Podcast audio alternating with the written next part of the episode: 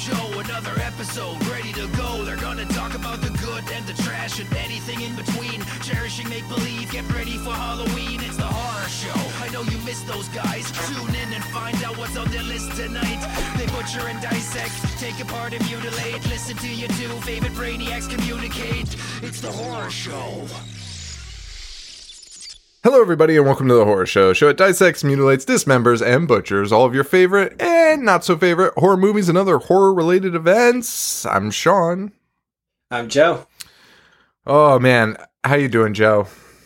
Good, man. How are you? Oh, not too bad. Not too bad. Joe, I am I am uh, in tears right now because Joe was telling me about his weekend with his dad. So maybe, maybe I'll tack that on at the end of the episode. You're gonna have to edit. You're gonna have to edit some names. Yeah. Oh yeah. Yeah. yeah. yeah. No, I'm glad you said that because I was gonna give a disclaimer because uh, our buddy Mike said at the start of last episode I sounded bored. And I think it was just because I was exhausted yelling about conspiracy theories for the fifteen minutes before we started, and I I, I wanted to clear that up today because I was I was telling Sean about how big of an asshole my dad can be. Well, I don't think. I, okay, so I felt like we were a little bit low energy at the beginning of the episode, but I think it picked up. And honestly, though, Witchboard uh, was not exactly the most, um, you know, fast-paced movie. And guess what? Neither is this one. Listen, man, I have a very, uh, very hot take. I fucking really like this movie. Joe.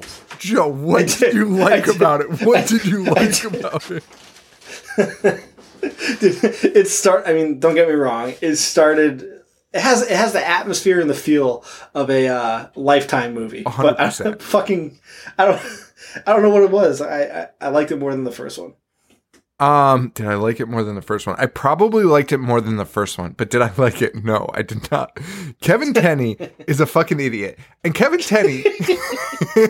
Kevin Tenney, Kevin Tenney, for some reason, is obsessed with with cops. One loves putting cops in movies. There, there hasn't been a movie without cops in it yet. That's true.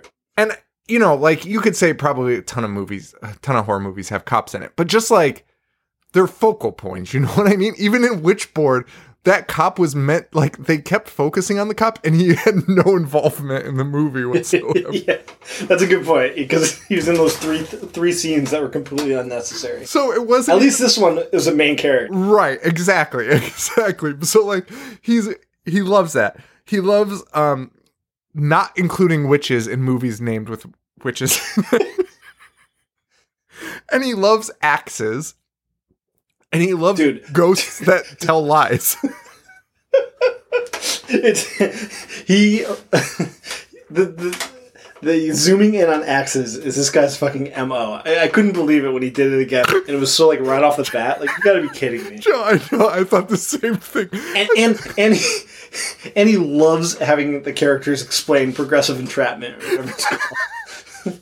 Joe, oh my god, I've never seen a sequel go into so much depth to explain everything from the first movie again.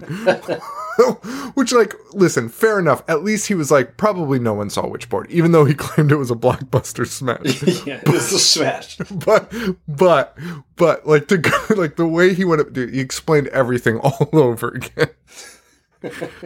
Oh, man, Kevin Tenney, god damn it. I cannot wait for Pinocchio. Pinocchio's Revenge, but I will tell you this. So, I'll, so Pinocchio's Revenge is next week. It's the last one we're doing from this fucking guy, and we're done. We're done forever. Um, well, maybe Arrival two. I, I don't know. Arrival two has really piqued my interest, but Pinocchio's Revenge, I could not find it anywhere. I almost posted on Instagram, and I should have. Like this is this is this is what. Being on the horror show is all about because not available for streaming, not available to purchase. Not a, I downloaded two torrents and they both stopped at eighty-nine percent and ninety-two percent and they would not budge after that. Which means there's probably hundreds, well, probably not hundreds, dozens of people that are just sitting there waiting for Pinocchio's Revenge to, fin- to finish. Waiting for the one guy with the full file to log on and finish the torrent. Um, Th- that did not happen, though. So ultimately what I had to do was I found a playlist of the Pinocchio's Revenge movie split into ten pieces. I downloaded every piece, and then I spliced them together for us to watch. While splicing... So much effort. Dude, it was. But while splicing... And also, I'm going to say this. For a movie like Pinocchio's Revenge, I think for our Patreon fans, I will upload a movie like that. Sure. For them. Because, first of all, they don't care. It's nowhere to be found. They're not losing money. I will upload a copy of that for Patreon members, because any movie where it's r- that hard to find, I will put on our fucking Patreon for them to watch. Um, but I will say this. While I was merging them, you have to you end up watching like chunks of it, like each of the ten pieces. So like I watched like probably a minute or so of each of the ten pieces. It looks just as boring as these fucking movies, Joe. I didn't see Pinocchio once in any of those ten sequences. I can't wait. So that'll be fun. Um, I want to give a shout out to a listener. He's on Instagram. Um, well, you know how Instagram changed it so like you see their name, their actual name? Did that yeah, happen to anyone? Yeah, what, what what was that? Yeah, it's fucking shitty. Because I, I don't want to say his government name, but uh, his, his his I G handle is Doctor Dangerous nineteen eighty-two. And he said the same exact thing you said. He's like, hey man, I'm trying to watch Pinocchio's Revenge ahead of your episode, and the torrent has been stalled at ninety percent. And he's like, I think I'm just going to He's like, I think I'm just going to have to buy the D V D on Amazon. Dude, please do not buy that D V D. Do not buy the D V D. I, email me, Sean at I Hate Horror. I will send it to you on Joe's recommendation. Everyone else, it'll be the first thing I put on Patreon this week. um, which it's still not up, so don't go. Don't go to Patreon yet. Um, but I'll I'll try and set it up this week. I think they I think they locked out our old name. I don't know. I got to figure it out. Anyway, um, so Witchboard two is a movie. It was uh, it's Witchboard two: The Devil's Doorway. Yes. Um. It there's a third Witchboard. I can't imagine. I can't imagine what that's about. He uh, he didn't direct that one though. He didn't, but he co-wrote it. Yeah. Because they were so like, we, we need great. to keep the consistency of this fucking movie. Yeah, this franchise going. We don't want to desecrate the name of the fucking Witchboard franchise. Like, this has nothing do think, to do with... Do you think there's a progressive entrapment guy in that one? Of course there is, Joe. The fact that there was a progressive entrapment in this one, and... and...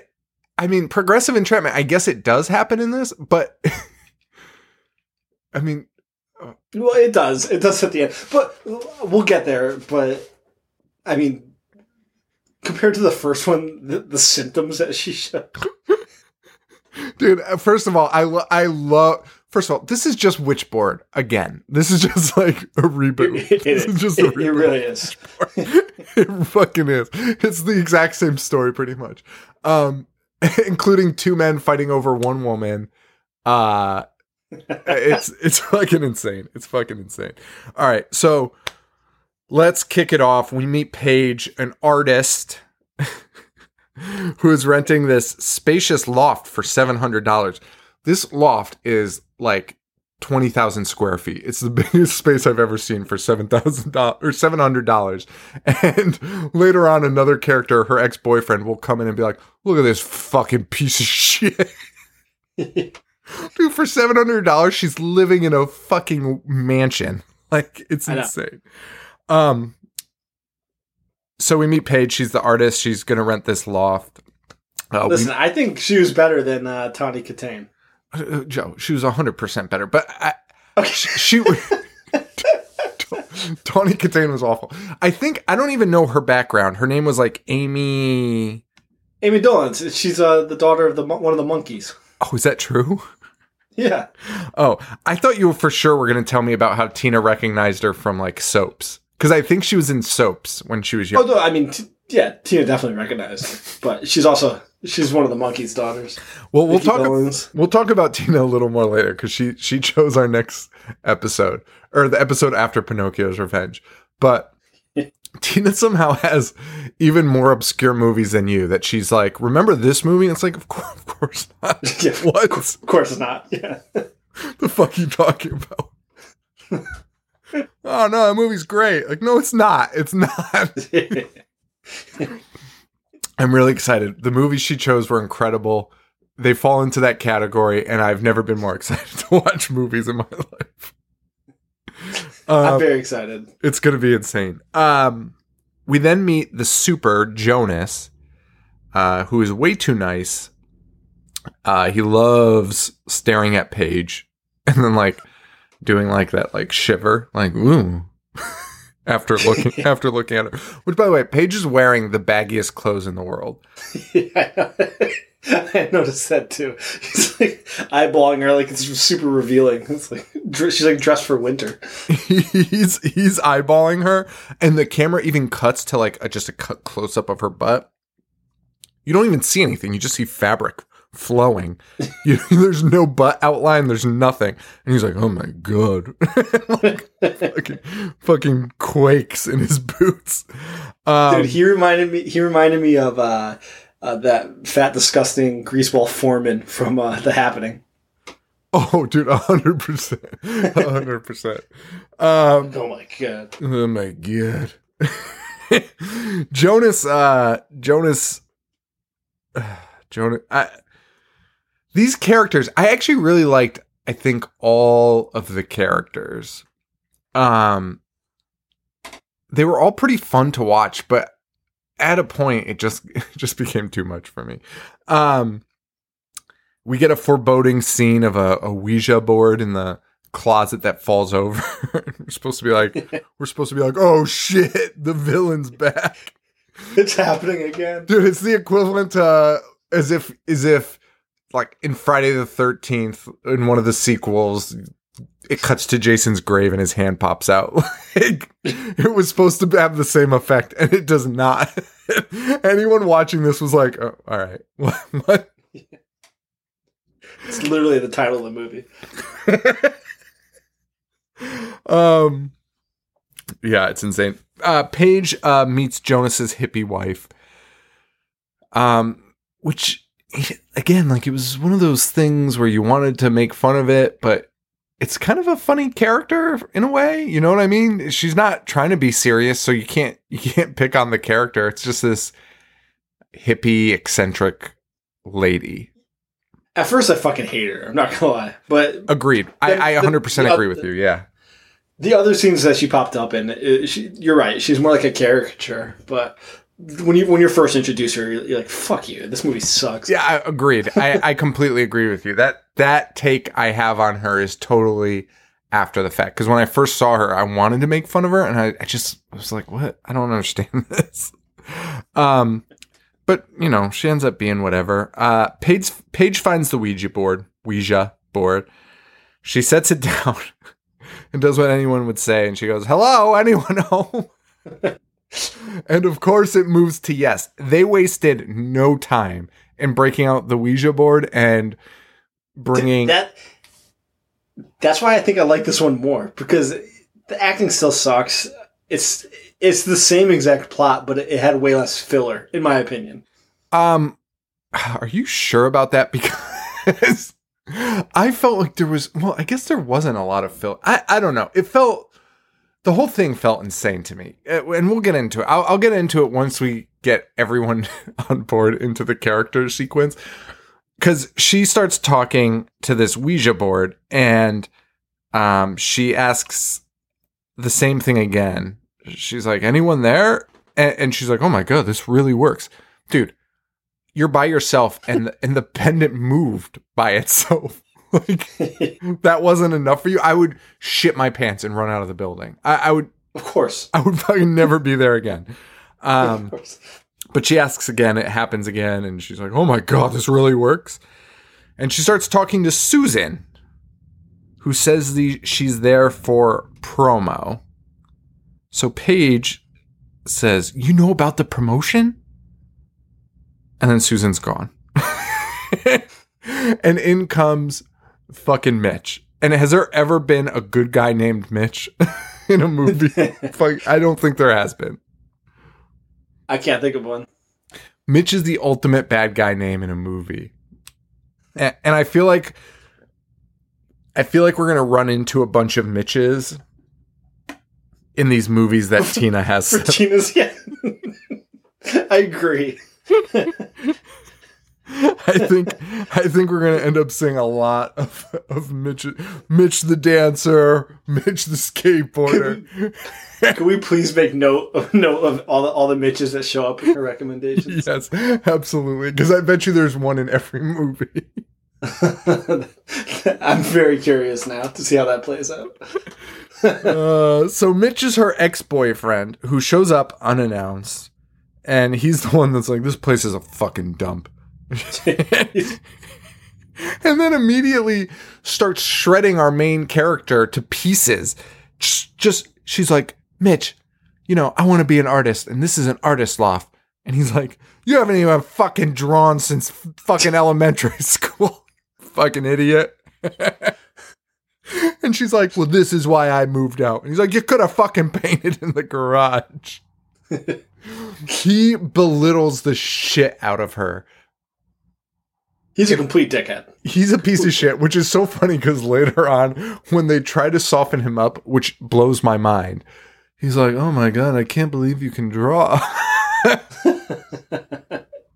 It's like my favorite scene in the movie. He's like, "Why didn't you tell me you could draw?"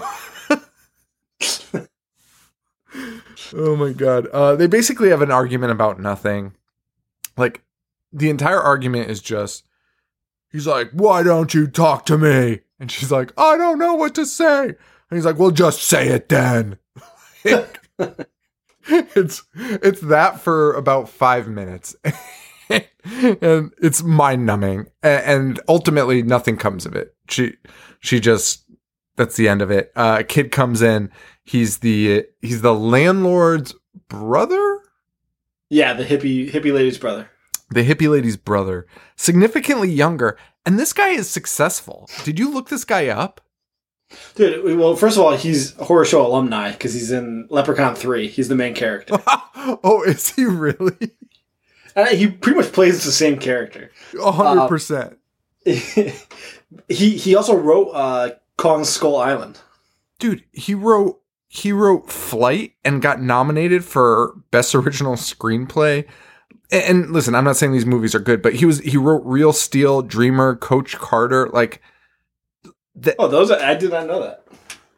Dude, he he is he is out there. It's crazy, and good for like, him. You might not like those movies, but he probably made a fucking shitload of money. Yeah, off he's of doing well for himself. Yeah. Ready to Rumble, Summer Catch, Hardball. It's insane. Eagle versus Shark, dude. Dude, I I thought he... I, I didn't think he was a very good actor in Leprechaun three. And this entire movie, I did not think he's a very good actor until one scene when he's accused of something. Dude, I've never I've never seen somebody act more convincingly. It was it was like he wasn't acting and they just like accused him of something because that guy was so defensive and so like, he had like tears in his eyes. Dude, I know what scene you're talking about. And I genuinely feel like it wasn't in the script. That's what I thought, because I was like, this guy had his feelings hurt. Like, I can't believe what I'm seeing, because it was so much better than anything anyone else did in the entire movie. Oh, man. Um, it's amazing. So he shows up, and his name is uh, something. What? wait, wait, wait. Oh, I, I, yeah, yeah, yeah. Um, his name is, I have it somewhere here. Fuck. Do you have it? Russell. It's, it's Russell. Russell. Russell. Russell. Russell. His name's Russell. He'll he'll be in the fucking rest of the movie, unfortunately. Um, and Russell comes in and he's like, "Hey, buddy, what are you doing here?" He gets in the guy's face and starts like licking his fucking lips at it, like to the point where his tongue could have touched the other the other guy, Russell's face. Like, it was alarming. And um, but they don't kiss. They don't kiss, which. You know, whatever. Russell, uh, Russell uh, tells him he's going to call the cops on him, though. And does. That doesn't go well because he is a cop. uh, and, and, you know, that doesn't go well. So he's like, "I am a cop buster."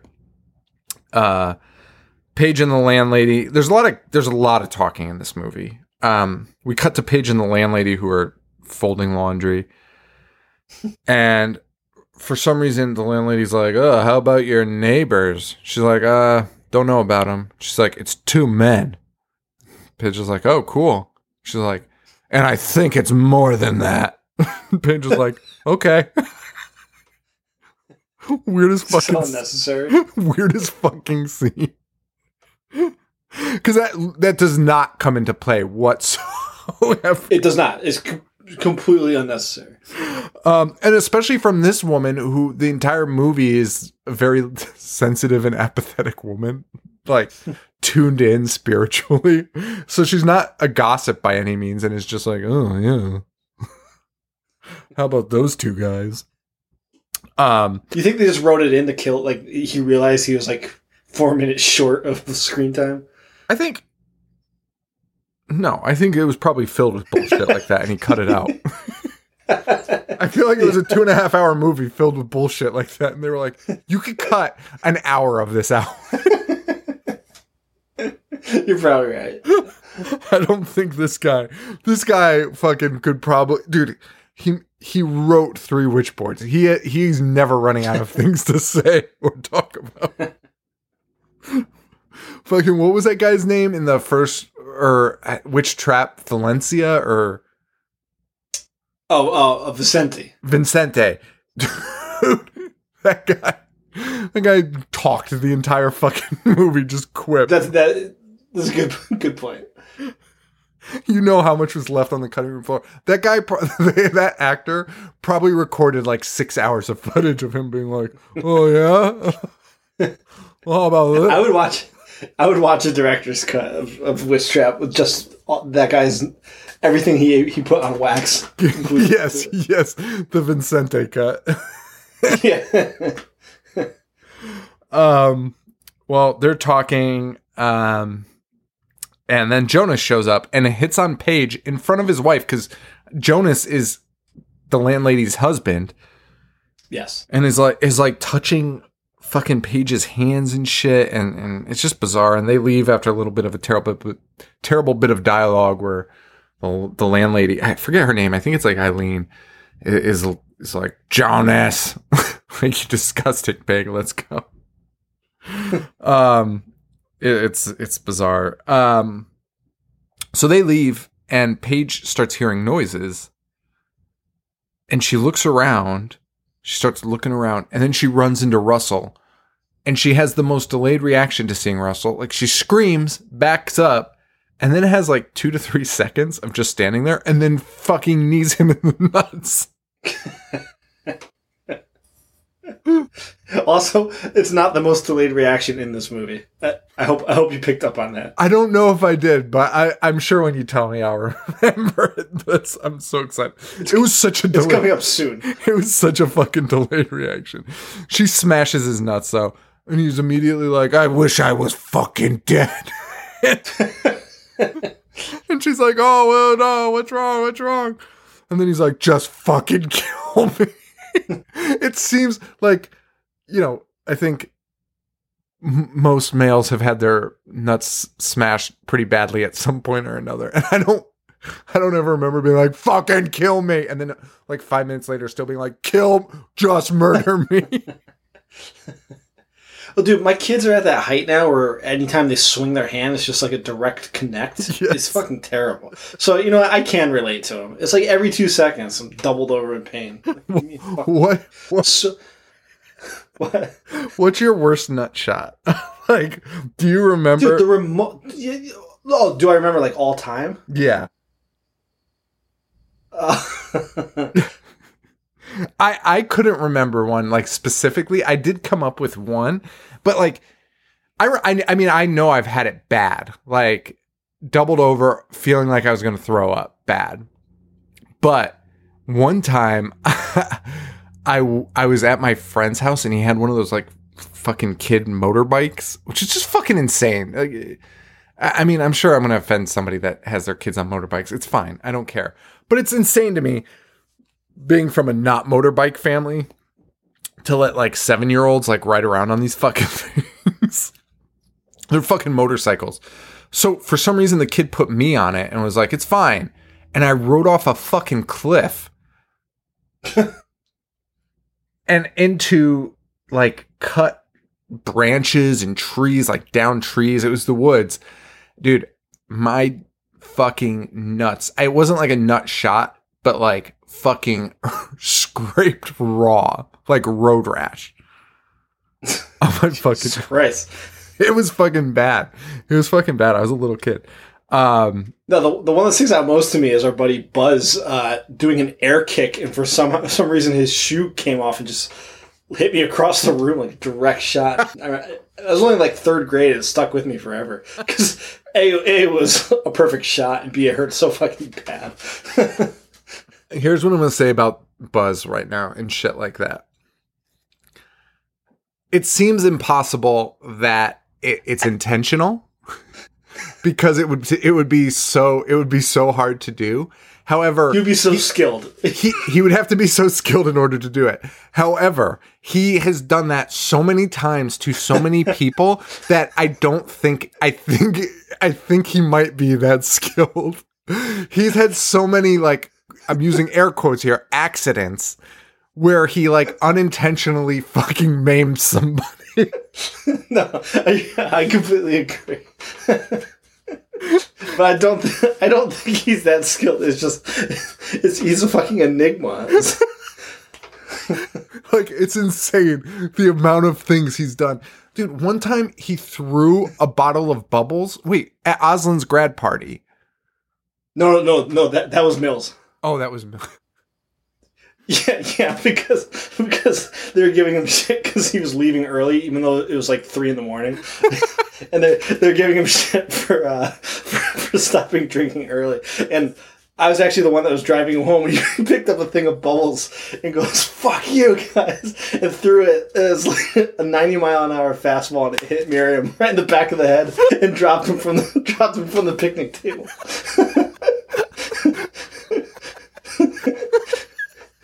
It was ridiculous. Oh my god. Anyway, well, oh, that's amazing. Well, there's our there's our classic nut shots. Uh, well, Russell regains consciousness from this epic nut shot, and he, he immediately is like, "Oh, you know, you got a great face. You know that." I'm not coming on to you. I'm just a photographer. Fucking kidding me? Oh, it's fucking terrible. Russell, you're a fucking creep. Get the fuck, get lost. But Russell, uh, you know, he he's he's our guy. He tells us uh, because she starts talking about Susan, and he tells us about Susan Sidney, who was into occult stuff, whatever that means. And he goes, and then he's like, yeah, it's Susan Sidney. She was into occult stuff. And then he turns and leaves. And he just turns over his shoulder and goes, and yeah, she did pose for me. What? All right, dude, we fucking get it. Fucking take it easy. What the fuck was that? And yeah, she did pose for me. Oh, man. We get a bunch of killer P O Vs in this movie, which is weird because no one fucking dies. Uh... But they're not they're not true killer P O Vs. They're they're you know, they're like ghosty P O Vs, right? There's a little bit of a difference. Yeah, it's like the movie uh, Taken. Yeah. It's in like that perspective. Yeah. Wait, like, is that what it's called? No, no, not Taken, not Taken. Fallen. Fallen. The one with Denzel. Yes, yes, yes. And they're like these like floaty, ghosty P O Vs that just kind of like hang about the room, and uh, yes. People still react to them though, like, huh?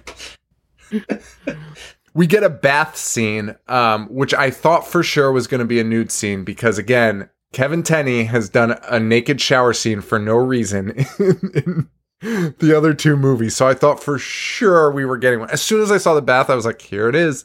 Here we go. Dude, but no nudity. She has a she has a no nudity clause in her contract. Is that true? It is. Oh, yep. He was probably so upset. No, I think... um. Oh, fuck, I don't know why I don't write shit down that I read, but I read something where like they wanted him to like push harder, and he backed her up, and, and I think that's why he didn't get to direct Witchboard three. Oh my god, really? Yeah, that's fucking insane. Oh, if, I'm gonna try and find it. If she fucking showed her boobs, Witchboard two would have been a success. Yeah. It's all because her breasts weren't shown. No. Uh, here, here it is. Here it is. It's actually the first trivia on IMDb. Amy Dolenz had a no nudity clause in her contract. However, Republic Pictures' foreign sales department decided after she was cast that nudity was crucial for international sales, and they pressured director Kevin Tenney to talk Amy into waiving the clause. Thinking it was unethical, Tenney refused and later stated in an interview it may have been the reason that they tried to keep him from returning to Witchboard three. So, that's there you go. Fucking crazy. International sales? Yeah, are you fucking kidding me? I don't think that's a thing. Yeah. Just some guy Spanish really only watch Spanish yeah. only watch movies with nudity.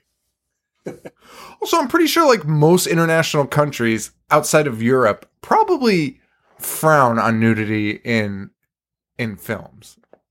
Also, Sean, if that if that's true, why couldn't he just have random shower scenes like he has in the other movies? Like Dude, just one hundred percent. Just reshoot the scene and just have somebody show their boobs for like two seconds. Just write in a character that gets fucking killed. Yeah. Or just have Jonas like bumble into a room and like, fix a leak. Yeah. It would have been perfect. Dude, a flashback to Susan. She was a fucking prostitute. Exactly. Yeah, it could have been done. Wait, what is happening? Honestly, fucking furious. International people only want to see Amy Dolenz get naked. I hope Kevin, I hope Kevin Tenney hears this and is like, "Oh, son of a bitch." Why didn't, why didn't I think of that? Why didn't I think of that sooner? God damn it! There were two other women in this. His movies are great because his movies are great because the cast list is eight people long in every fucking movie. It's amazing. It's amazing what you can do with a budget movie. Um, so Paige, she takes a bath. She gets spooked. She gets out because she we get the ghost P O V. She gets a little scared. Um, she gets out, and what would you do if you got scared? Um, immediately go talk to the fucking ghost that's in your fucking house. It was his last on my fucking list. Uh, but that's what she does, and Susan tell her, tells her she's there for artist help, whatever that means. She's there for artist help, uh, and Paige, of course, is like, what does that mean? And Susan gives the international ghost sign for goodbye, which is just moving the little fucking, the fucking, what do they call it? The handheld thing. The, the the piece on, on the Ouija board? Yeah. I, I have no fucking clue. Well, she gives the international ghost sign for goodbye by moving that piece in just a circle at one hundred miles an hour. Which in all of Kenny Ten- Kevin Tenney's movies, they either say goodbye politely or they just start going in a circle. And the person's like, what's wrong? Where are you going?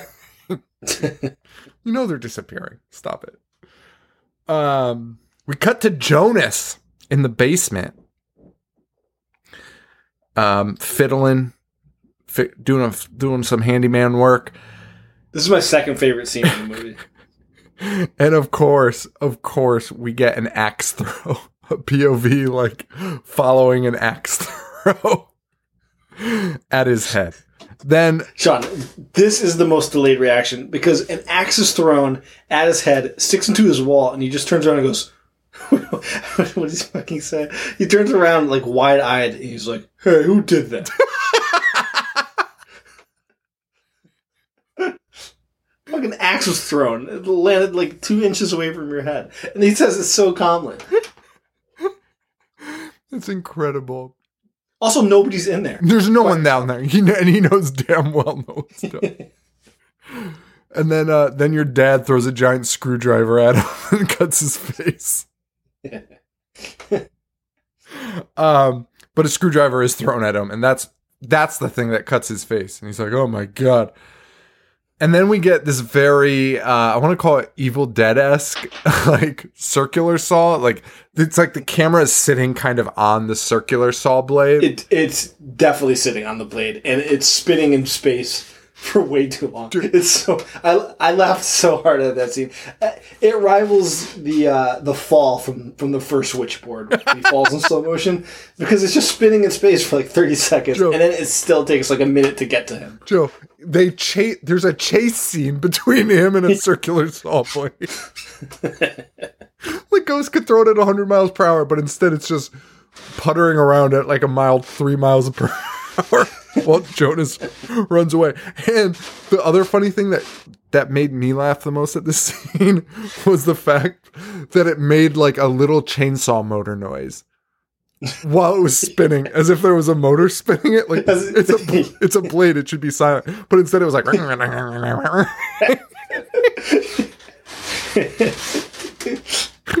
yeah, yeah. And like the axe the axe was thrown so fast. Like what, what was the logic behind this one? Also, fun fact, yeah, he escapes from it. He, he locks... It does nothing. It does he not. locks himself... He shuts that door and it, like, pings off of it immediately. Joe, it does nothing. And and maybe... Maybe, can we... Can we... Can we... Let's think about this. So, he, if the ghost throws the axe at, like, one hundred miles per hour... Okay, the ghost throws it, right? But a ghost can't throw a circular blade that chases him. So all I can imagine is the ghost puts the circular blade on his finger and is just spinning it with with, with his hand, making a motor noise, like, and chasing him around with it. It's the only way to explain the speed differential. Fine, I'm on board. All right, fine. And just like spinning it on his own finger. So stupid. If I were a ghost, that's what I would do for sure. Um. Uh, anyway. Oh, so Jonas, jo- yeah, Jonas locks himself in a boiler room, and how does he die? I kind of zoned out. Oh, because the go- the ghost heats up the boiler, so it gets too hot and it like incinerates him. Okay. Uh, okay, that's fine. Whatever. So that'll be our last death for a very long time. That's that's it till the end of the fucking movie, um, which was a bummer. However, I will say this: the deaths at the end, one of the deaths at the end of the movie was so good. Okay, I know what you're talking that about. That sounds like you disagree, but no, no, no, no. I, I was I was too busy thinking about a non-death scene that I can't wait to talk about. I mean, there's so many that are so good. Um, so we go to Paige, who's at work. Now, we saw Paige at work earlier, and I didn't write it down because I didn't understand what was happening or why it was happening. And she, she she she had something that she needed for like a project, and it went missing. So she asked her coworker if she knew where it went or if she saw it, and the coworker got super pissed that she was being accused of it. Okay. And and they're both they're both going for the same promotion.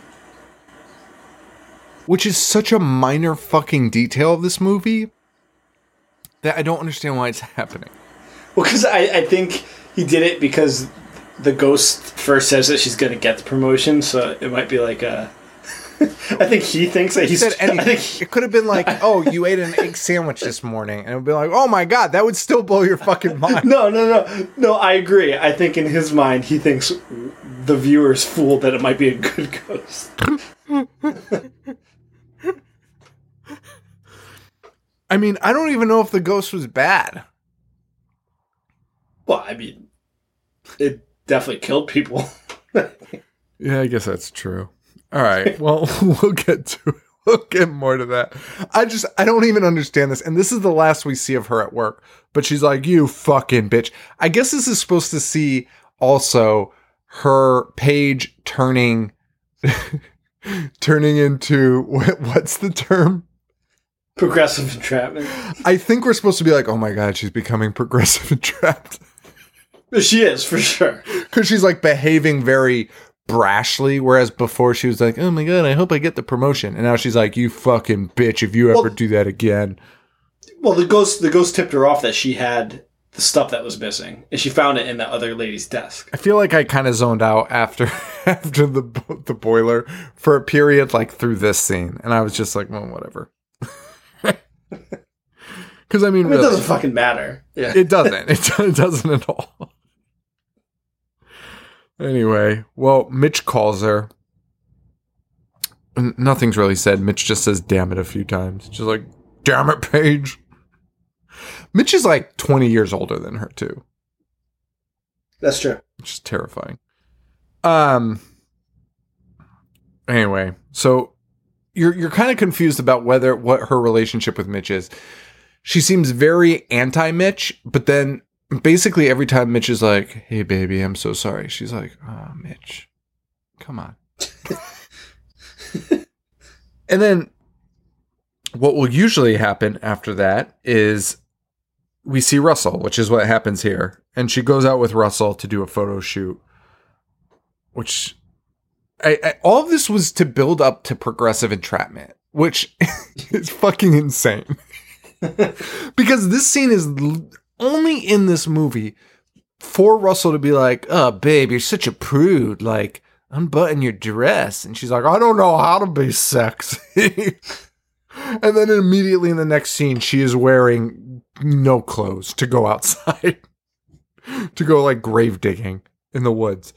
Um, so that's all this scene is for, is just... Dude, I love that this guy made three movies based on a concept from another movie. Something that didn't exist until until he saw that. Dude, you're one hundred percent right, because like progressive entrapment is such a focal point, even though you, they don't talk about it until the end. The, looking back, as I'm reading this, I'm I'm seeing that every... It's the whole movie. All of these scenes are are made so at the end when he's like, you know what the signs of progressive entrapment are?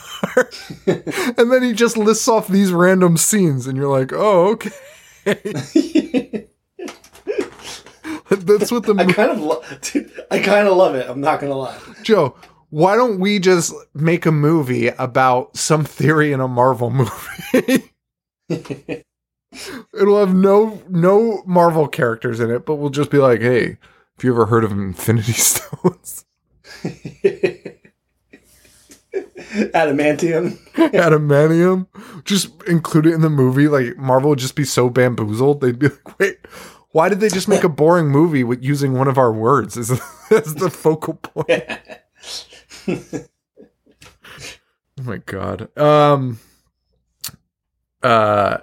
Yeah. Uh. So Russell gets a little creepy with her while they're doing the photo shoot. But nothing, nothing really occurs there.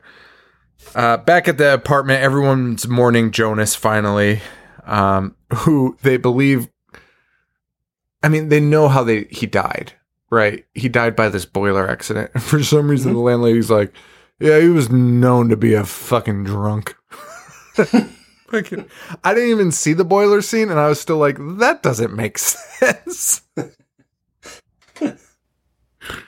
Oh, God. Although, although you know, you probably wouldn't assume it was a fucking ghost and that this guy probably just got drunk and slept next to a boiler. All right. So, okay, I feel you. However, she is one hundred percent sure there's a ghost. Like, the Ouija board is moving. She's not doing it with the second person.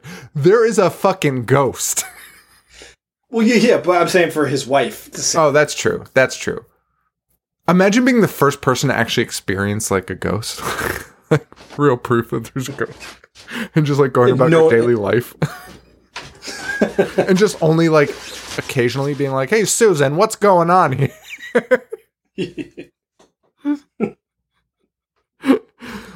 Oh, God. Um, Paige has this nightmare where she kind of inhabits Susan's body uh, and then immediately wakes up and starts sketching Susan. Now, sketching is a key word here. She is using a pencil. She's sketching Susan.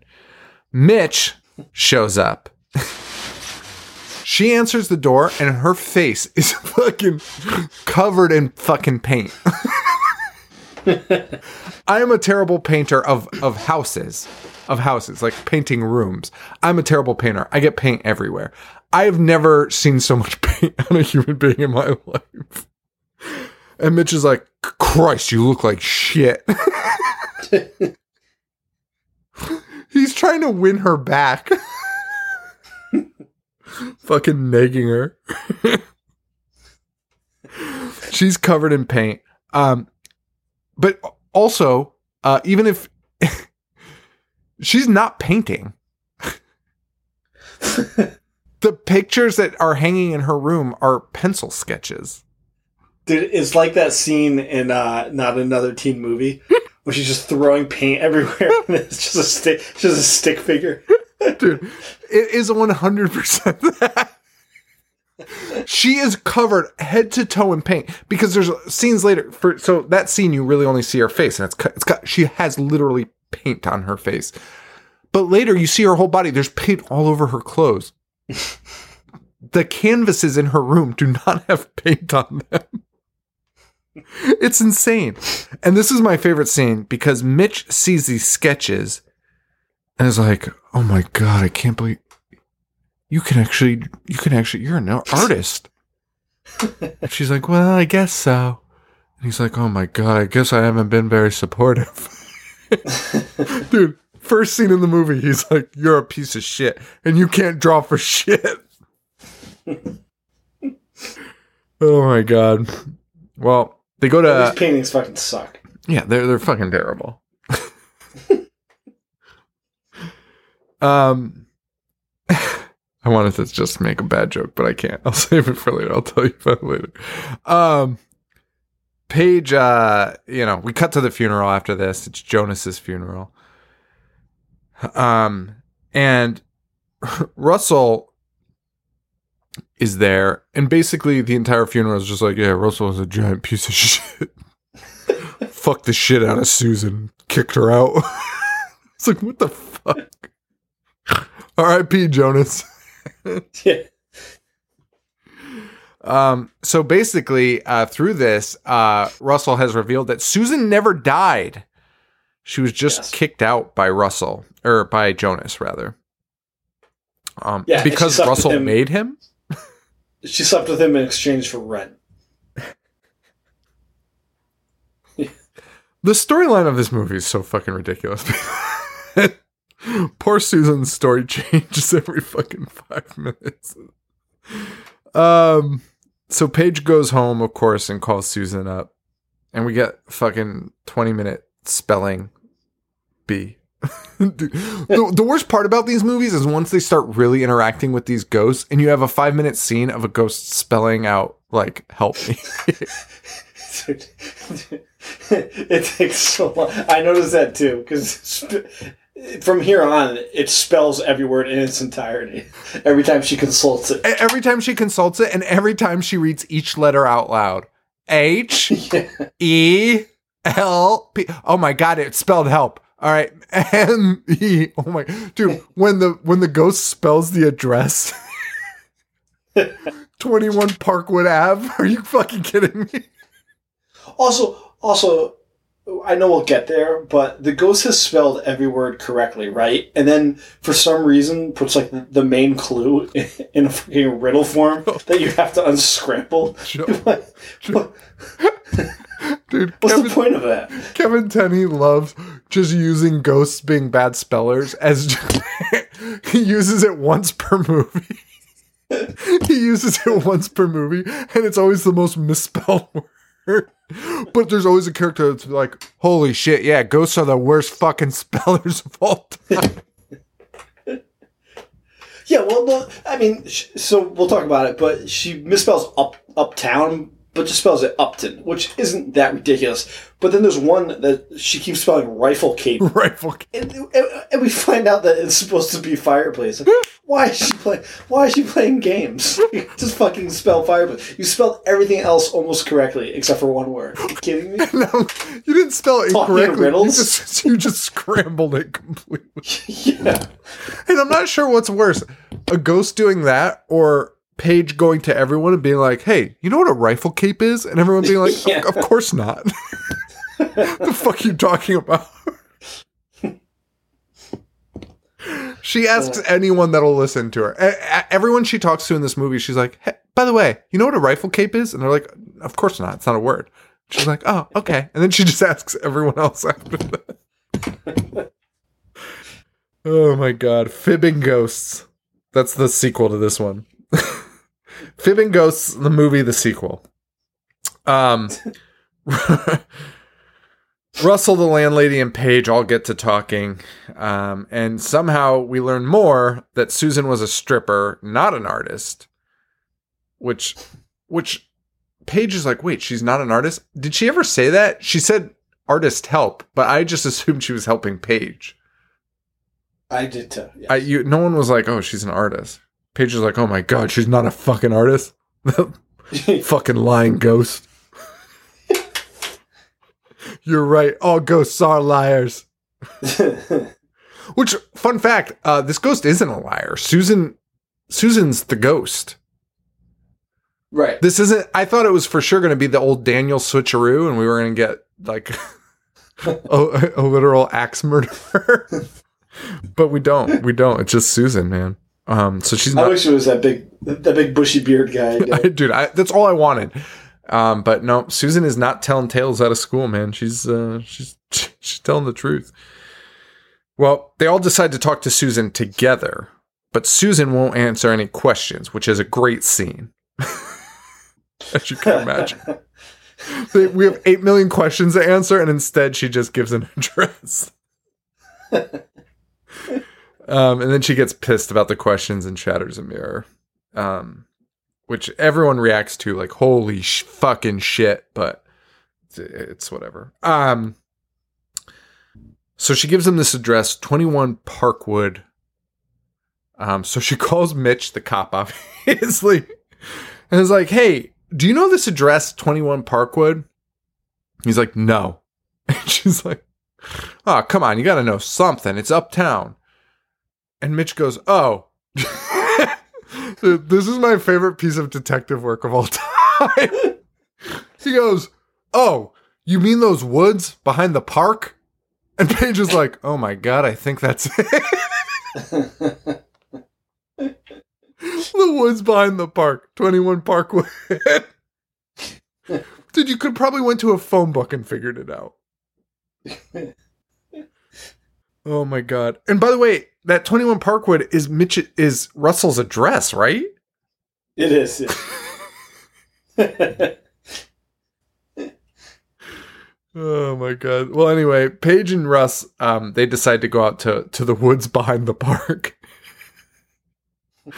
with a shovel, which I don't, I'm still not sure what the shovel was. I think she thought she was going to find Susan's corpse, which is. Yeah, that's exactly it. Alarming. And then we get, that's what they're looking for for like the next thirty minutes is they, they try to find her corpse. Which,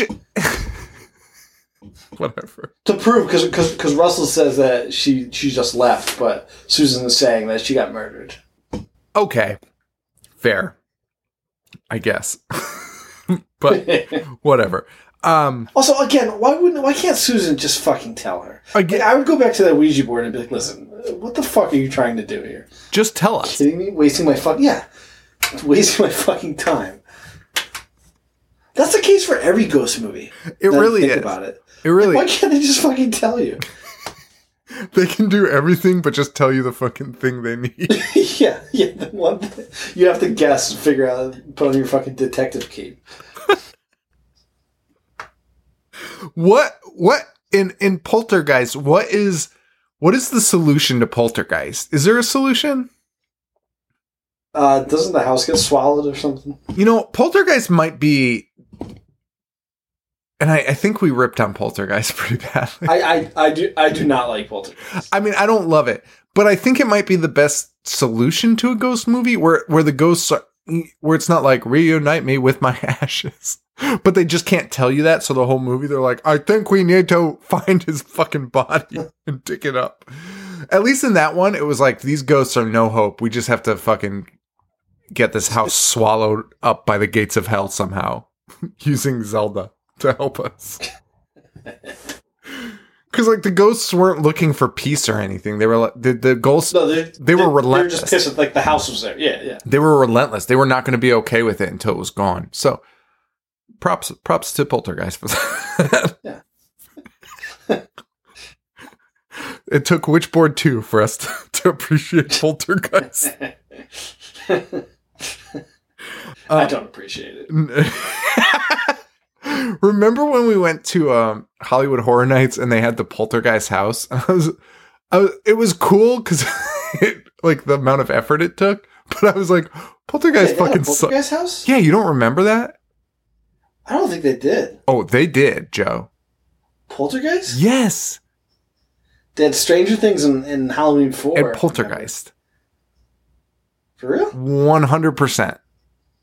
I don't remember. Oh my god, that's because it was sucked. yeah, I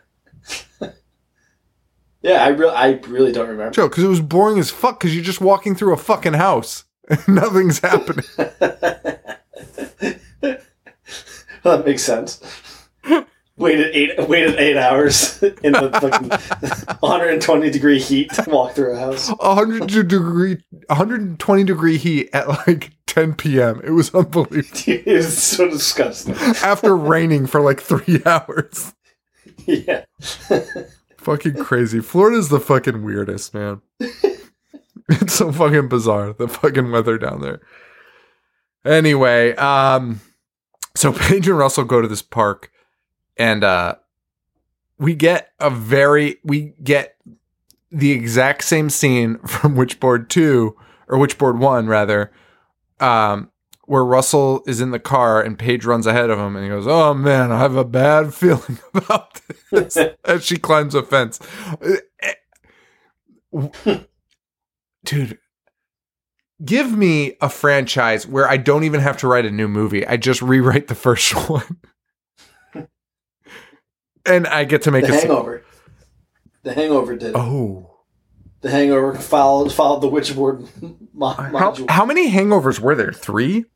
Three. Yeah. I don't think I saw the third one, dude. Because it was just fucking. What's his name? Doctor. Doctor. Um, what the fuck's that guy's name? Doctor Ken. Doctor Ken. I feel like no, ap- I thought they were all. I feel like I after the, on the third one. I feel like after the first one, Doctor Ken was just like way too much of a focal point, just being like, "Hey guys." No, no, just, dude, you're one hundred percent correct. Look what the fuck the I'm doing. One, yeah, because the first one, like that, that rule's fine. You know, he's he's in it just enough. Exactly. Where it's like, okay, like that's funny. Whereas they just completely turned, like, made him one of the gang, even though he's a complete sociopath. Yeah. And there's no need for him to. There's no need for him to be with these guys at any point. You would never associate with that guy, fucking ever again. They're out in the woods. We get a uh, Paige. Oh, but this is now. You can tell Paige is. Dude, I'm never gonna remember this word. Transgressive. What? Progressive and trapped. Progressive. Progressively entrapped. Paige, you can tell she's being progressively entrapped because they're going out to dig a grave, and for some reason she's wearing cowboy boots and short, like Daisy Duke short shorts. Dude, he is so committed to it. I, I honestly respect it. I don't. It's so stupid. Progressive entrapment. He is all in on progressive entrapment, though. You are one hundred percent right. He he feels that this is the, you know, the the root of the movie, and he's one hundred percent yeah, it's the right. Backbone of, it's the backbone of the series. He couldn't be more wrong. Oh, God. They hear a noise in the woods, and Russell, um, in his infinite wisdom, is like, "Hey, man, that could be a bear or a cat." Thank, thanks, Russell. Fucking idiot. um, they go to leave, and of course, Mitch the fucking cop is there.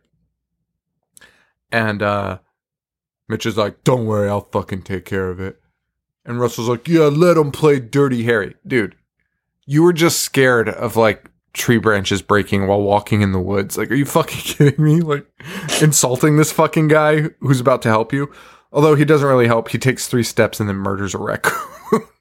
Yeah. And holds up the corpse to them and is like, oh, here's your fucking ghost. uh, Mitch and Paige leave um, after an awkward scenario where Mitch is like, come with me. She's like, are you asking me or telling me? He's like, asking. He wasn't asking, but he says asking. She's like, oh, okay. See you later, Russell. And Russell's very upset about that. Um, and Mitch claims, he says, her clothes are out of control, and he has never heard her swear in his entire life. He says, I've never heard you swear ever. And now you've got a real potty mouth. And he's really concerned about it. Again, uh, part one all over, all over again. One of the signs of pregnancy and progressive entrapment. One of the many Although overlapping I also, symptoms. Dude, I would honestly argue that uh, this one seemed more pregnant than she did possessed, whereas the first one was clearly possessed. Oh, God. I mean, the other one was wearing a fedora around. So. Oh, my God. Well, the re- uh, you know, there's a there's a bunch of scenes where they're just driving around looking for shit. It becomes kind of a fucking procedural. But, dude, she's having she's having nightmares throughout this? Yes. And honestly, honestly, I thought those scenes were pretty good. Um, the dream sequences? They were probably the best part of it because, you know, th- they told part of the fucking story. Instead yeah, of and for a horror movie, it's the most horror that you'll get out of this movie. Oh, oh, a hundred fucking percent. Uh, so they end up going to, I believe, that her and Russell end up going to like a an occult bookstore, maybe. Uh, they sure fucking do, because because that guy comes out and he's like, "Listen, I know what you guys are all thinking," and they're like, "What?" He goes, you've never seen a Jewish occultist before. What the f- why, would, why would they be thinking that? And why, why would they know that? He's Jewish. What? This guy looks to... Kevin Tenney just loves to interject like an offensive joke. And where it doesn't belong. Just, you know, make people laugh. Uh, and this occultist, uh, he tells us that uh, spirits are liars, again, for the second time. And he also tells us that spirits can't spell. This is where this is where they figure it out. They're like, oh my God. That literally only affects one thing she said to me. Well, I guess two, technically. I don't want to get a fucking email about it. Um, they get a Ouija again. They get another Ouija where... Uh, from this occultist where you stick a pen in it and Susan can Susan the ghost can spell out her own messages, and and the reason for this is like I just assumed it was because it's like oh just it's quicker. But the reason they say to do this is because you can now um look at her handwriting and check the handwriting of the person and see if they match. That is so much fucking work. Like, I can't even think of anything that's more more fucking time consuming than analyzing the handwriting of a ghost. Um, but that's what they do. And also, I love the occultist because um, Paige, when she sees this, like, Ouija piece that moves around with the pen... She's like, whoa, when did they come up with this? Honestly, fair fucking question. No one knows Ouija boards. And the fucking occultist is like, you fucking kidding me? This was made in like the first century, you fucking idiot.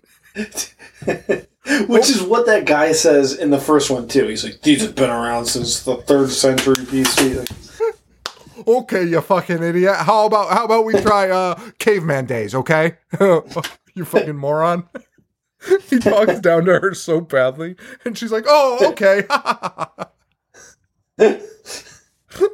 I would literally punch that guy in the fucking face if I asked him that question. Oh, okay, you fucking dumb dumb. He's so fucking irritated by it. Oh my god. Um. So, and also, by the way, why would this? Why would you even think this would work? Because you'd be like, where are we even going to get Susan's handwriting from? Right. Exactly. Uh, well, anyway, um, we skip that piece, and then we cut to Paige at home, who busts open a Scrabble set to decode Rifle Cape in a five-minute scene of her trying to spell different words. And um, ultimately... It's, it's, that's, that's not an exaggeration. That's literally what happens for five minutes. Just five different minutes combinations of, like, of the oh, letters. Oh. What can we spell with Rifle Cape? Um, rifle, rifle pace. That's like what Lake Caper. And then all of a sudden it's just fireplace, and you're like, and uh, she goes to the fireplace and finds an earring. Yes. So of course she calls Susan because I don't know why. Again, Susan can't just tell her shit, um, but she calls Susan. Um, who she still talks to like it's her friend, but at this point, everyone is kind of convinced that this is not Susan. Right. So I don't know why Paige is like, Susan, what's wrong? Like, because most people think Susan's still alive. Right. I, I, there's no real evidence to to say. I think there's one thing where like one, I, I think the cop Mitch says he, he's basically like, there's no death certificate for Susan, which... Yes. Doesn't mean a whole lot because he doesn't have an address for her either. So, um, it sounds like it's a missing person that the police should be working to find. That's a great point. You, you probably just asked around the office. Oh, this person's not dead and also doesn't have an address. We should probably try and figure out where this human being is. Oh, God. Um, but she calls Susan. Um, and, and is basically like, Susan, isn't it great? We're going to go find your dead body. And Susan writes, blop.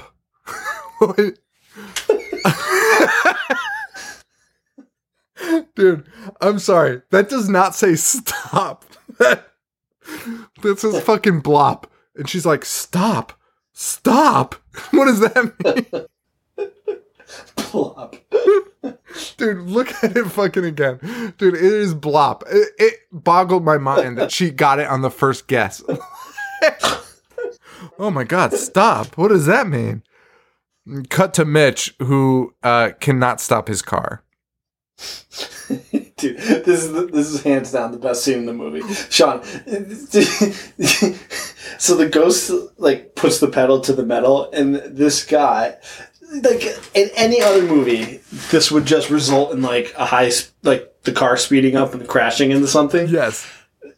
It, he swerves, like, children crossing a road, old ladies crossing, like, women pushing baby strollers. He goes on the curbs, like, dodges every tree in existence.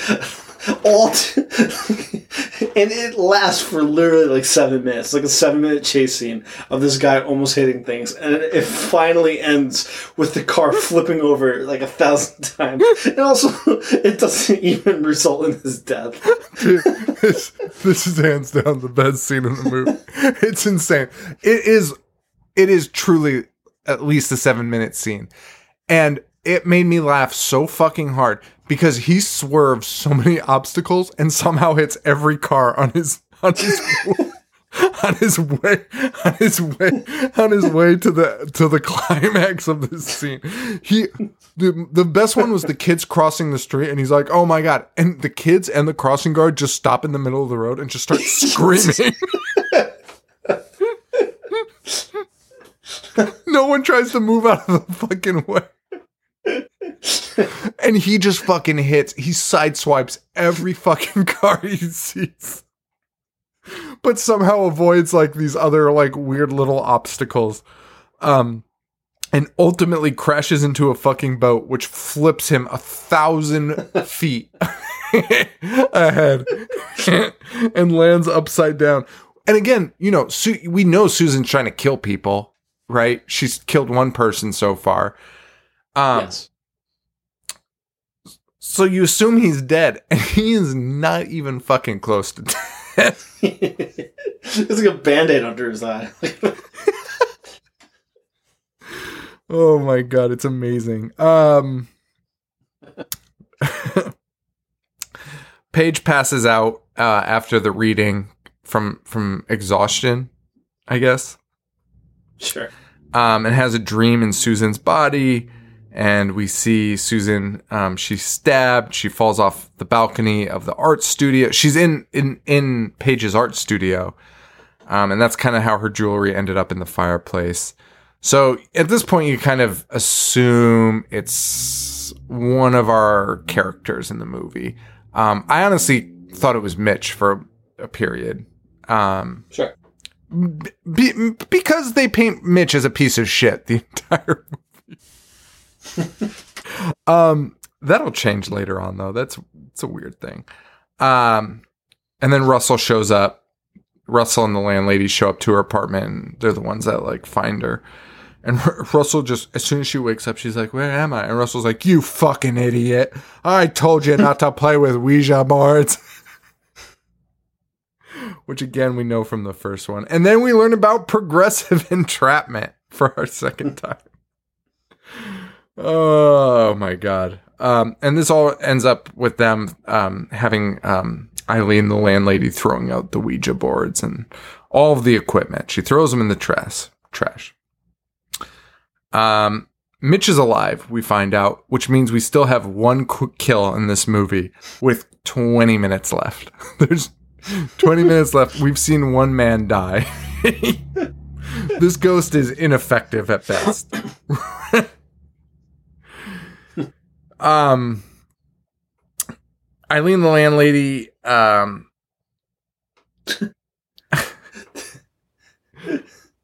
Eileen, the landlady, is the next victim because Paige is screaming at the Ouija again. Um, oh, Russell. Russell and the landlady have uh, like a disagreement of, of about something. I can't even remember what. Basically, I, I, I think it's about Susan, though, right? I don't remember. Probably because I was too busy laughing still about the, the chase scene. And then this death just made me laugh. It's the, amazing. The entire rest. So I, I think what happens is basically the landlady Eileen and Russell have a, a, a talk. And I think Eileen is basically like, I know you know what's going on. I know you know something happened to Susan, basically. And Russell's like, excuse me? And doing this awful hand acting that you're like, oh, you're the bad guy. um, and she leaves. She runs out. And then Russell runs out after her. And they get a little physical at the van. The weirdest part about this is... this scene involves a wrecking ball. Eileen is facing the wrecking ball. Russell is facing Eileen. Russell's back is to the wrecking ball, right? Yep. And the ghost swings the wrecking ball at them, and somehow Russell dodges it. And Eileen, the first person to see the wrecking ball, gets obliterated.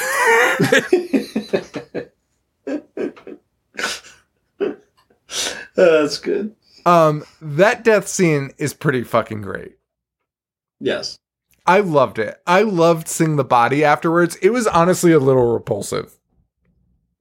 I agree. I wish there was more of this. I mean, all you had to do was...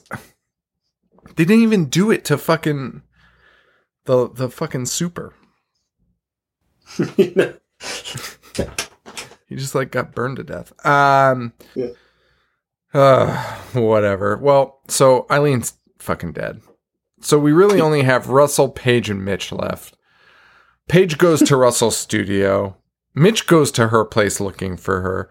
He looks at the card and is like, oh my God. And he puts it all together in three minutes. Because his name is Upton.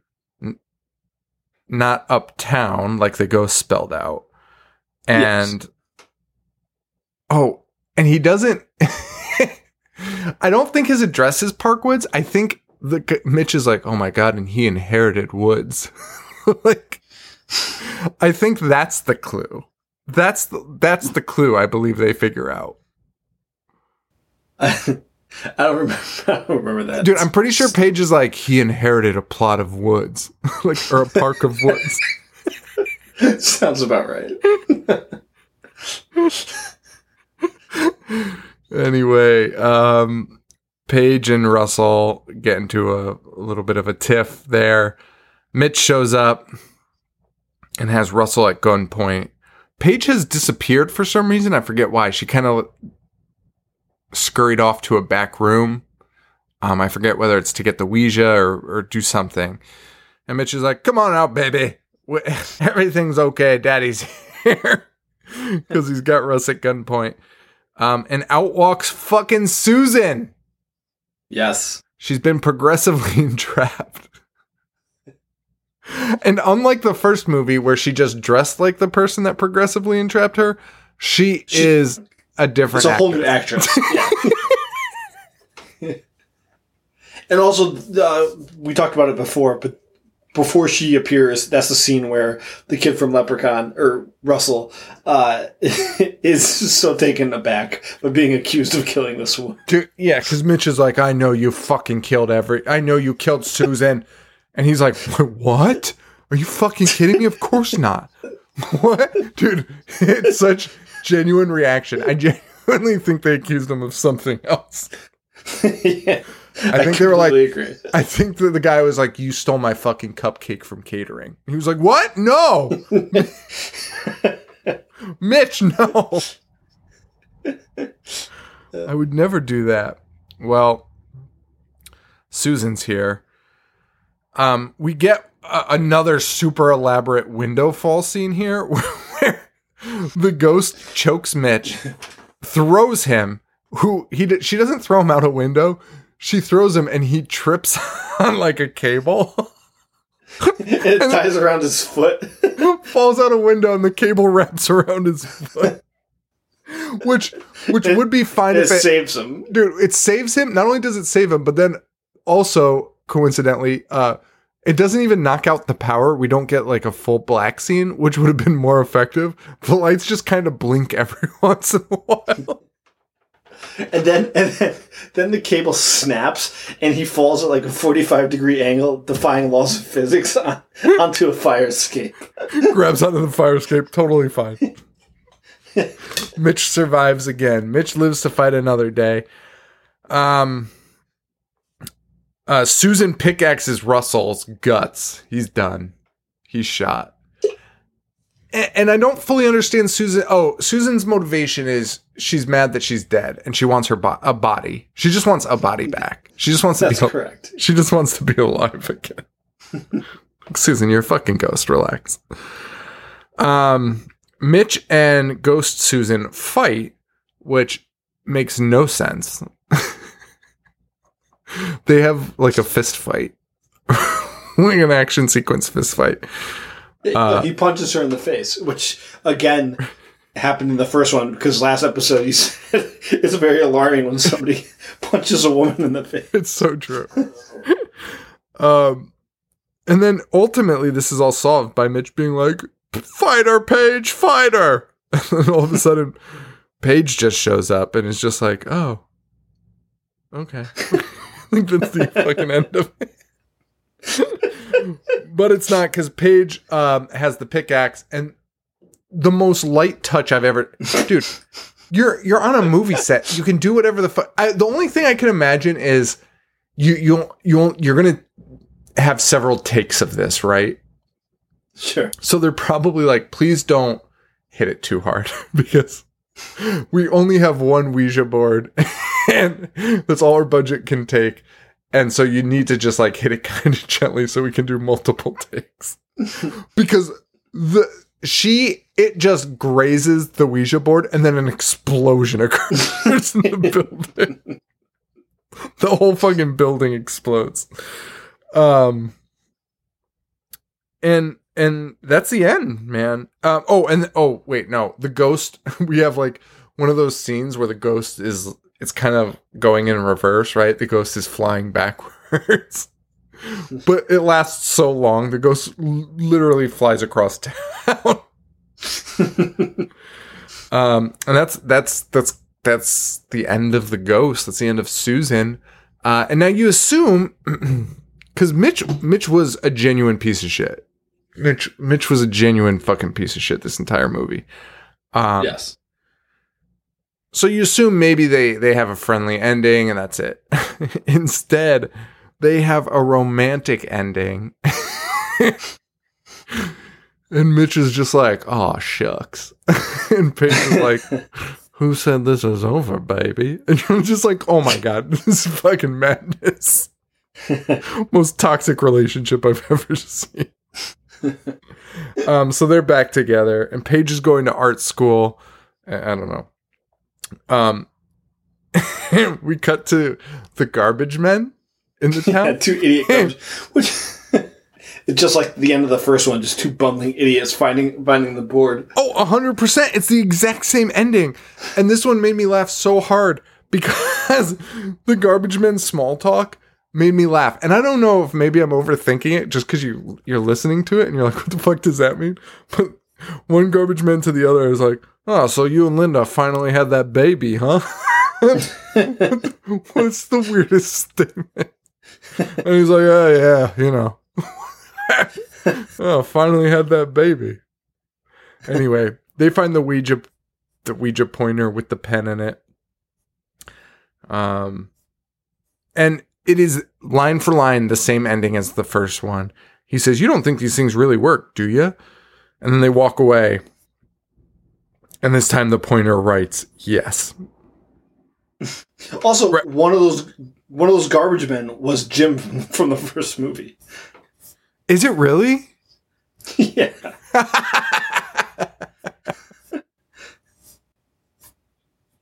That makes it so much better. Oh, God. That's Witchboard, man. That's fucking Witchboard. Witchboard two. I loved it. Witchboard two, I should say, yeah. Um, yeah, it, I did not. Um, uh, it. I, I don't know. Is it available places? I don't even know if it is. It's on. It's on YouTube. Okay. Um. So check it out, I guess, if you want. It, it's. It, it's not fun. it's, it's not fun. Uh, I disagree. I am, ex- I am excited for Pinocchio's Revenge. I'm. I've been excited for Pinocchio's Revenge for four weeks now. And uh, you know how much it's going to suck, too. So, every every movie we've done for this guy beforehand, we were like, this this seems amazing. Let's do it. Like, Witchboard, we said it. And then after Witchboard, we were like, Witchboard two has to be ridiculous. Let's do that. That's going to be great. And it wasn't. But the whole, it's the, uh, the the Ghoulies effect. Every time we watch one, like, ah, number two must be the good one. We watched like three or four Ghoulies, right? Did we do all of them? We I think we did three of them, and they all fucking sucked. Ghoulies go to college. When Paul watched in Dutch. Dutch idiot. Dude showed up to talk about a movie. He did not know. Th- Dude, remember we were talking about the scenes that were happening, and he was like, "That's what they said." Also, he still somehow had like two pages of loose leaf paper that he took notes on. The fucking foreign language with no subtitles. Oh my God. Anyway, um, so next week we're doing Pinocchio's Revenge. Should we? Um, tease the upcoming episodes? Yes. We have to, because I have Let's... to talk about them. So, Joe's wife, Tina, had asked if she could pick some movies for us to do, like, once a month. And, of course, of course, she has just as ridiculous of this weird fault as Joe does of these movies that no one cares about. Um... And so she chose two. So I feel like we might make a month of it. I don't know. And I don't. I'm curious if we'll do it. I don't know if. Because October, I feel like maybe we should do the found footage shit. Sure, yeah. Because it, because it is October, right? Or wait, how? Yeah. Well, I don't know. So we'll we'll see. Month... Let's let's see. Let's see what happens. Let's just see what happens. She only get. She only gives two choices right now, so we can end out September with it. That's true. That's true. So her choices are incredible. So the first one was Joe. What was the first one? Thrashed. Was it Thrashin or Thrashed? Oh, uh, maybe it's Thrashin. I, did, I don't fucking know the name of it. Oh, wait, it's Thrashin. Uh, it's Thrashin, nineteen eighty-six. Thrashin. Josh okay. Brolin is in it. Joe suggests it, and I was like, Joe, this fucking sounds terrible. I watched the trailer, and I've never been more sold on a movie in my life. It's a skateboarding movie. Both of these movies are like... sports or hobbies that but but that followed probably more successful movies about those sports or hobbies. So Thrashin is clearly after Gleaming the Cube, right? I think Gleaming the Cube was after Thrashin. Oh, was it? Oh, it I think was. Oh was my like god, eighty-nine. It was. So so that's just not true. So Thrashin's first. And Thrashin is is skateboarder like a skateboarder with bad skateboard. It's it's Karate Kid with skateboards. Yes, yes, that's correct. And by the way, the trailer is amazing because like they don't refer to it as skating. They're like, this is Josh, and he loves to thrash. And it cuts to him skateboarding. It's unbelievable. The tagline. The tagline is yes, yes. We're on no, the same page. You, you say it. You say it. You say it. Hot, reckless, totally insane. So I'm super excited. This is going to be our first non-horror movie, really, that we do, and I've never been more excited. I think this will be right up our alley. Um, this is amazing. This is amazing. And then Joe says Tina's already picked her second choice. Which was what? Fast Forward. Oh, Fast Forward. Yes. Fast Forward, nineteen eighty-five. Now, wait, let me see. When was Breakin' made? Breakin' had to be like eighty-four. eighty-four. Breakin' was eighty-four. Okay. So this one, I think, follows the format which we said. I think Breakin' came out, and they were like, oh, shit, let's make a... Let's make a fucking breakdancing movie and somehow get Sidney Poitier to direct the film. Academy Award winning actor Sidney Poitier directs this movie. And it is, it is like a, it, it's, it's, what's, what's the step, step up? No. What, what's the dance movie yeah. that recently? Step Up? There's the Step Up movie. There's like three of them. Or Stomp the Yard. Stomp the Yard. It's a dance movie, and there is an, a villainous group of dancers versus the obviously wholesome group of dancers. And um, yeah. yeah, it's, again, amazing. Amazing. I'm all about these weird sports hobby movies from the eighties where there was, for some reason, a villainous group of other activities, right? Like, really, when you think about it, like, Karate Kid makes the most sense because they're actually fighting. But really, when you think about it, Karate Kid is just as fucking absurd. It's a fucking hobby. And somehow yeah, there is a gang. Two groups of Karate Kids? Yeah. It's just as fucking absurd. It somehow got a pass, but it is fucking ridiculous. Like, children. Yeah, I completely agree. Children being like, I'm gonna, f- I'm on the better fucking karate team, you piece of shit. And I'm going to end your fucking life. Oh my god. No one steps in to like fucking stop this shit. That'd be great. Just kids running amok. I can't wait. Um, so we were debating whether we do a, a month of um, weird sports movies like this. I don't even know what genre you would call it, but... Um, It's it's just insane. Um, and that's why we think that there will be plenty of Mitches in this. There's definitely going to be fucking Mitches in this. Maybe not in Fast Forward, the breakdancing one, but definitely in Thrashin'. There's going to be a Mitch. There's definitely going to be a fucking Mitch and Thrashin. I'd put fucking oh, money on good. it. Um. Anyway. So excited for those. Maybe we'll just do those two, but I feel like October we should do something something good. Yeah, let's do found footage. Found footage, maybe. I don't know. Um, watch that movie Spree. It's kind of found footage, but it's not. I don't know how to explain it. It's amazing. Yeah, you hyped me up on it before, and uh, I was telling Tina about it. I'll, I'll definitely check it Dude, out this it, week. I, I'm just really curious if you liked it as much as I did, because it's it's very...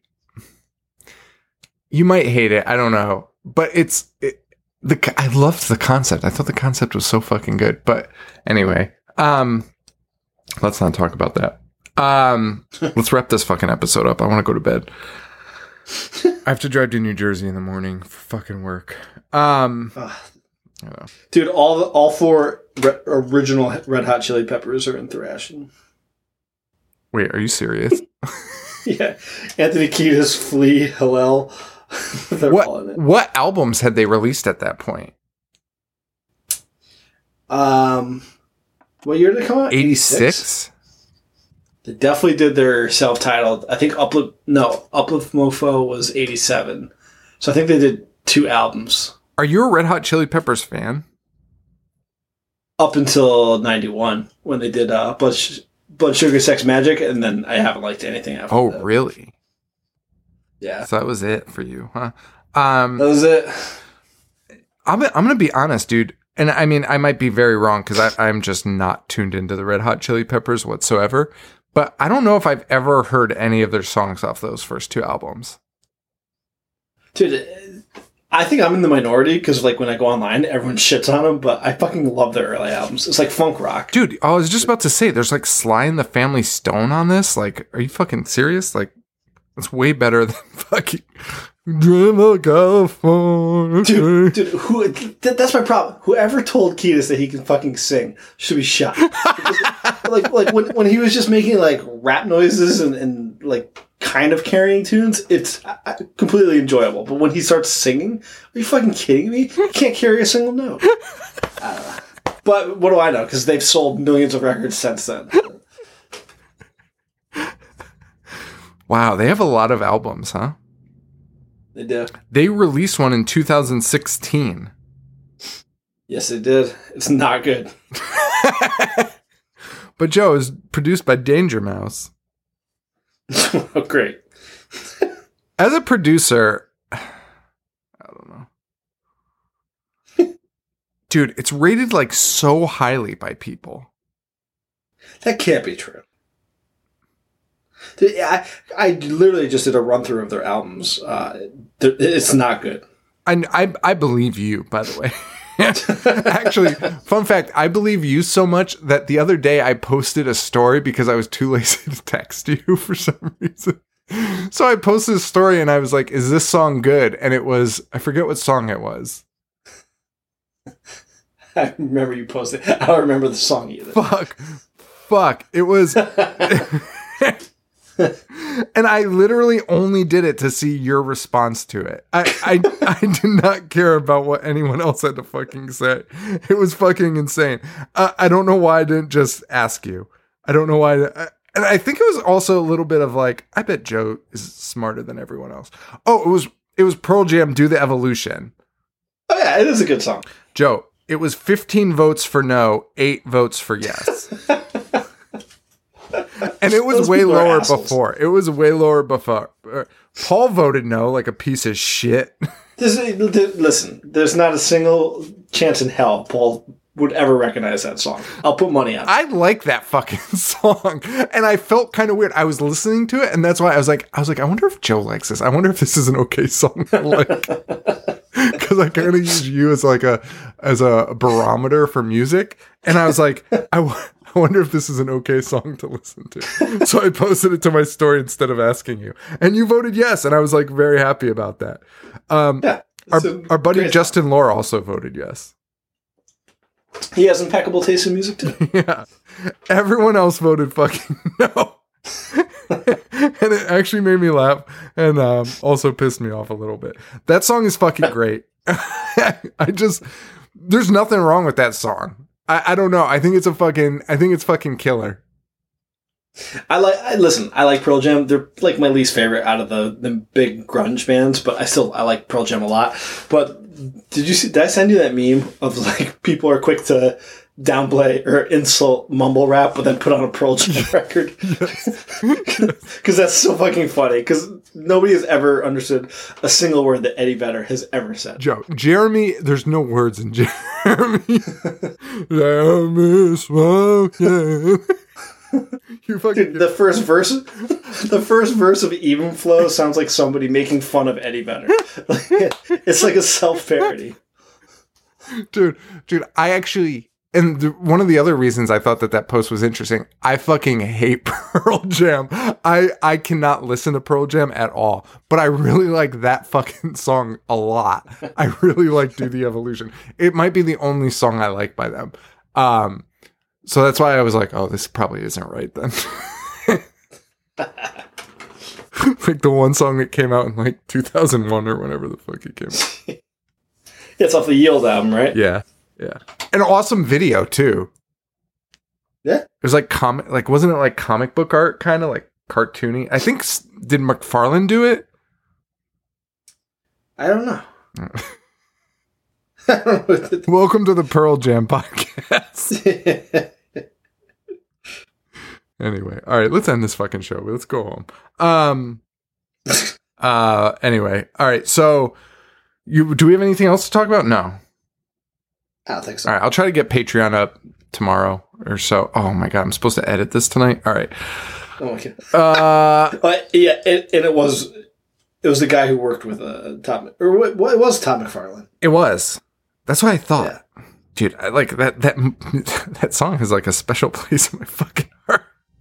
All right. Anyway, um, for Joe and Pearl Jam, this is Sean. Stay weird. Thank you. Adios. Dissect. Dissect. Movies all fucking day. I wanna play. I'm gonna watch what I'm not supposed to watch. Fucking zombie getting sliced and diced.